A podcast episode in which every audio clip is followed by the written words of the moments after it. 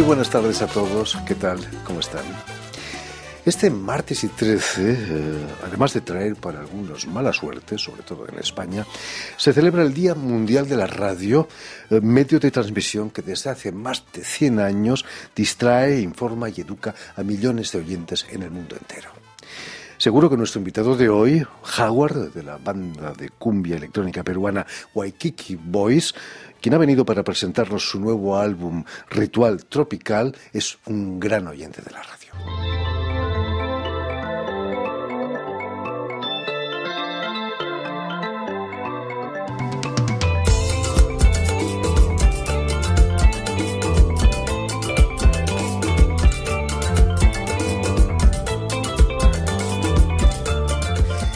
Feliz día de la radio, Jaguar. Igual para ti, sobre todo tú, que ya eres una, una eminencia. Por Dios, no exageremos. Eh, bienvenido, sobre todo, a Radio Francia Internacional.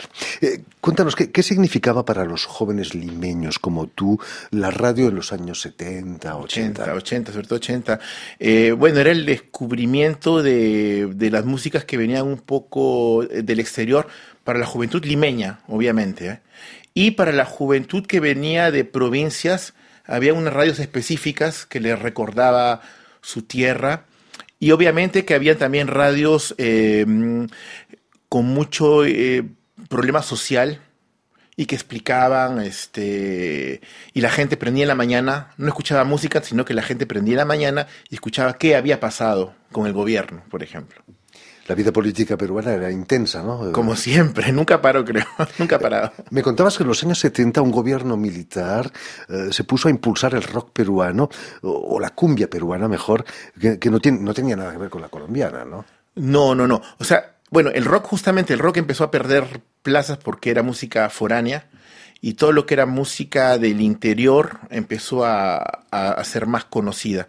Esa fue una p- primera pequeña impulsión, que también cambió el sonido porque al principio el, la cumbia peruana, que se diferencia de la colombiana por la guitarra eléctrica, o sea, hay un espíritu más rock que la, que la colombiana, la colombiana es más tradicional. Eh, ¿Qué pasa con esta música? Que se vuelve más social y menos, eh, menos eh, se baila, pero los temas son más sociales, ¿no? Y todo eso es por esta impulsión de la migración de, de provincia hacia Lima. Curiosamente, ese gobierno militar era de izquierdas. Ah. ¿Qué, qué es lo que hizo para que la música peruana tuviera más importancia? Bueno, eh, es que empezó a, a sacar a todo lo que era un poco extranjero y darle prioridad a, los, eh, a todo lo que era nacional. Pero después llegan las polémicas porque se hizo de una manera un poco salvaje, un poco sin mucho orden, y luego llega otro gobierno militar de derecha y erradica todo eso, ¿no? Salvo el rock, que el rock, el rock peruano ha funcionado muy bien en los sesenta, en los setenta se duerme y toma demasiado retraso en el mundo, y en los ochenta aparece otra vez, pero ya con un poco más de, de retardo. Naturalmente. Eh, expliquemos a nuestros oyentes que además de la voz cantante del grupo, eres el batería. Eh, cuéntanos, ¿cu- ¿cuándo y cómo empiezas a, a tocar la batería? Bueno, empie- empiezo a tocar el cajón al principio, a tocar el cajón, que es un instrumento um, de madera, cuadrado, con un hueco atrás, eh, que es un, es un, un instrumento histórico. Eh, y empiezo a tocar con ese cajón y después con baldes, porque no teníamos dinero para, para baldes. Y si queríamos entrenarnos con una verdadera batería, ahí habían algunos chicos en Lima que alquilaban, que tenían batería, y todos nos íbamos a alquilar sus baterías. Y aquí tengo una anécdota increíble, porque yo fui dos, tres veces a la casa de un chico que tenía veinte años, yo tenía quince, dieciséis, y tenía su batería, pero gigante. Y ensayaba, y ensayaba dos, tres veces, y hace dos semanas... Eh, viene un amigo de un amigo para conocer París, le doy la vuelta y conversando, conversando, me doy cuenta que era él. Increíble, ¿no? Increíble. El mundo es pequeño. El mundo es chiquitito. Hablando de mundos pequeños, vas a llegar a Europa siguiendo un poco a tu madre que, que trabajaba en Suiza. Sí. ¿Cómo fue? ¿Qué significó para ti dejar tu Perú natal? Uh, fue... fue uh, ¿Cuántos años tenías entonces? diecisiete. Difícil, ¿no? Esa ruptura. Ruptura total porque eh, salía de Lima. y llego a, por la frontera con Suiza, que eran montañas, campos, y me acuerdo que cuando conocí a los primeros amigos que tenían diecisiete años, les dije, vamos a, a la discoteca, y ellos me decían, no, porque tenemos que ir a cazar, y, ellos, y sus diversiones era cacería, eh, pescar, pescar salmones en el río, o sea, me encontré en la, con la familia Ingalls. Increíble, ¿no? Es increíble, sí. Eh, la idea del grupo Waikiki Boys nació por casualidad un poco en la ciudad de Nantes, donde de Nantes. ¿Estabas estudiando en Nantes quizás? Eh, yo estaba de aventurero en Nantes. A ver, también, eso y es... el guitarrista de Tito Veneno y eh, hacía sus estudios allá. Y es allá donde empezamos a conversar la idea y a, y a empezar a hacer el proto Waikiki Boys. Porque antes ya participabais en jam sessions. Sí. Eh, Tocábamos juntos. Para una pareja de peruanos eh, era muy exótico tocar en Nantes, ¿no? En... Sí, sí, sí, muy, pero Nantes a ese momento empezó a hacer una... Nantes es un núcleo también de, de, de donde hay muchos peruanos, cubanos y bolivianos, muchos, y hay mucha música, mucho. El ambiente artístico es increíble. Universitario, ¿no? Hay muchos estudiantes. Y, y universitario, obviamente. Entonces se renueva sin parar, se renueva sin parar. Y una anécdota que teníamos es que nos hacíamos el, el viaje a un euro. Nos íbamos a Rennes, de Nantes a Rennes, en un autostop, con solamente un euro en el bolsillo. Y teníamos que hacer, sobrevivir en Rennes con la música. Y regresábamos con cien euros cada uno, doscientos, o sea... Bueno, eso anticipaba el, ex, anticipaba el éxito. Nos iba muy bien, nos iba... Y ahí empezamos a conversar y a darnos cuenta de que una fusión de, de música rock, surf... Con, con amazónico podía ser una clave interesante para, para Europa. Finalmente el grupo da su primer concierto en dos mil trece, si no me equivoco. Es el primer, el primer concierto, del, vamos a decir, del proto Waikiki Boys, que no estaba definido todavía, por ejemplo, ¿no? El grupo podemos decir que toma su madurez y su, el grupo oficialmente, le podemos dar una fecha, es dos mil dieciséis. Pero de dos mil trece al dos mil dieciséis nos estamos buscando, encontrando...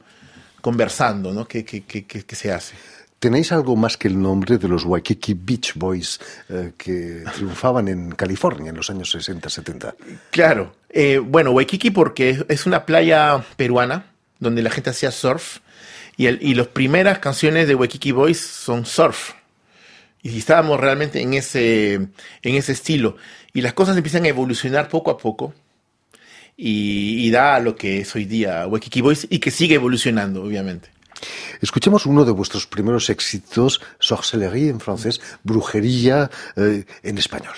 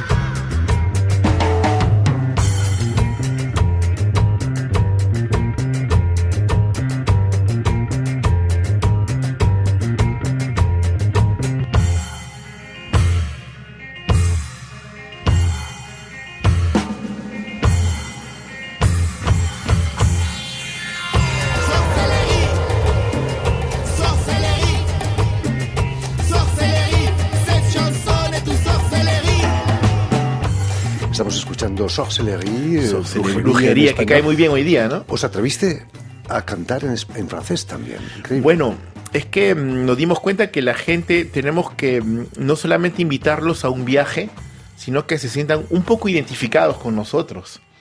Entonces el hecho de tocar estas músicas un poco tropicales los puede destabilizar, porque muchas veces tocamos en festivales rock, eh, electro, y entonces la gente se queda un poco mirándonos y de que llegan las palabras en francés por aquí y por allá, es una invitación a que se integren y se integran. Por supuesto que sí.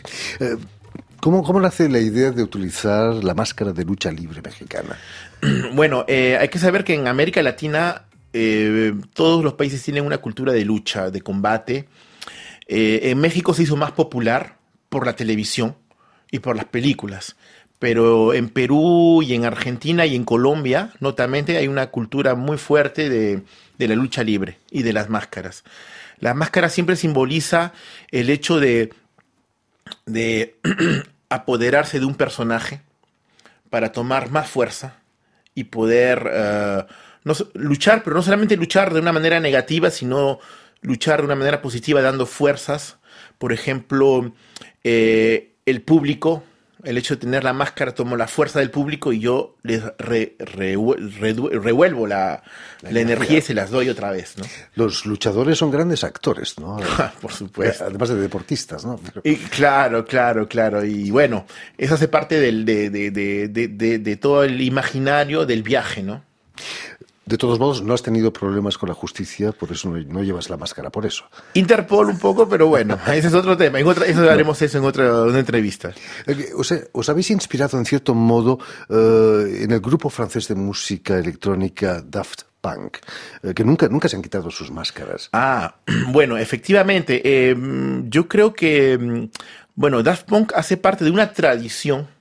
No son los primeros, son los más conocidos actualmente, pero cada cierta época tenemos a Kiss, que durante mucho tiempo estuvieron maquillados. Existe una, una tradición de algunos artistas que quieren pasar uh, su música antes de su, antes de su look, porque según mi mamá soy muy guapo. Y no quiero que, que, que, que... Por eso, entonces prefiero que la gente escuche la música. Y bueno, y eso da una, un misterio, ¿no? Además, gracias a eso podéis pasearos por las calles sin que os molesten. Exactamente, las fans, ¿no? Exactamente. Estamos, eso, eso de los autógrafos. Eso, eso ayuda bastante, eso ayuda bastante. Volviendo a vuestro nuevo álbum, Ritual Tropical, eh, después de Brujería, Sorcellerie, eh, ¿es un ritual un poco, un poco maléfico, demoníaco? Es, no, no, no, más que todo eh, es un viaje, es un viaje interior a, más desarrollado, más desarrollado hacia otros, otras dimensiones. Es una invitación a la fiesta y una invitación a... a encontrarse más adentro, profundamente. Hablando de fiestas, me hablabas de la gran fiesta que supuso en Belle-Île, una isla al norte de Francia, donde hay un festival fantástico. ¿Y cuánto público tuvisteis? Eh, habían más o menos tres mil personas. No está mal, fue eh. el festival Belle-Île en Mer. Y bueno, fue... Siempre, desde hace tres años, estamos tocando todos los veranos allá, eh, con una asociación que se llama De Belle-Île en Mer. Y... Eh, Y primero empezamos tocando en los barcitos y ahora, no, tercer año, nos invitaron al gran festival y ya estamos teniendo un cierto renombre en Bretaña, finalmente. Fantástico. Gracias a ese festival. Además, no solamente tocáis en Francia, tocáis en Europa, en varios sitios, ¿no? Sí, sí, sí. Pues estamos, eh, bueno, hemos tocado en Inglaterra, en Italia, en Suiza y actualmente estamos en negociación con España para las Islas Canarias. ¿Y Perú en todo eso? Perú, bueno, eh, estaba, hacía parte de los objetivos Perú para, para el verano, pero teníamos que sacar el disco. Y eh, el disco requiere promoción, tiempo, y una gira por allá también requiere promoción, tiempo y dinero. Entonces hemos preferido lanzar el disco por el momento por aquí y, y seguimos haciendo los contactos para una vez eh, poder ir allá a hacerlo realmente bien. Ritual Tropical se puede encontrar en todas las plataformas, como se dice. Todas las plataformas. Y bueno, nos quedan algunos discos, eh, pero ya se han vendido casi todos. Eso es una buena noticia. Pero actualmente está en todas las plataformas eh, y se puede encontrar ahí tranquilamente. En fin, pues ya lo saben, el nuevo álbum de Waikiki Boys, eh, mm. Ritual Tropical, está ya en todas las plataformas. Muchísimas gracias, Jaguar, por haber estado aquí con nosotros. No, no vamos a pedirte que te quites la máscara. Dar las gracias también a Suel Kedir y a Steven Helsley, quienes se han ocupado hoy de la ah, realización sí. del programa. Y permíteme también que salude a nuestros telespectadores, que, que nos siguen en todo el continente americano, en Lima seguro que también, gracias a la cadena Unión Continental oh. Latinoamérica y una red que se llama TAL, T A L, que reúne televisoras públicas y universitarias de, de América Latina. Oh. Y a ustedes, muchísimas gracias por su atención y les damos cita para una nueva edición de El Invitado de Radio Francia Internacional. ¡Eh!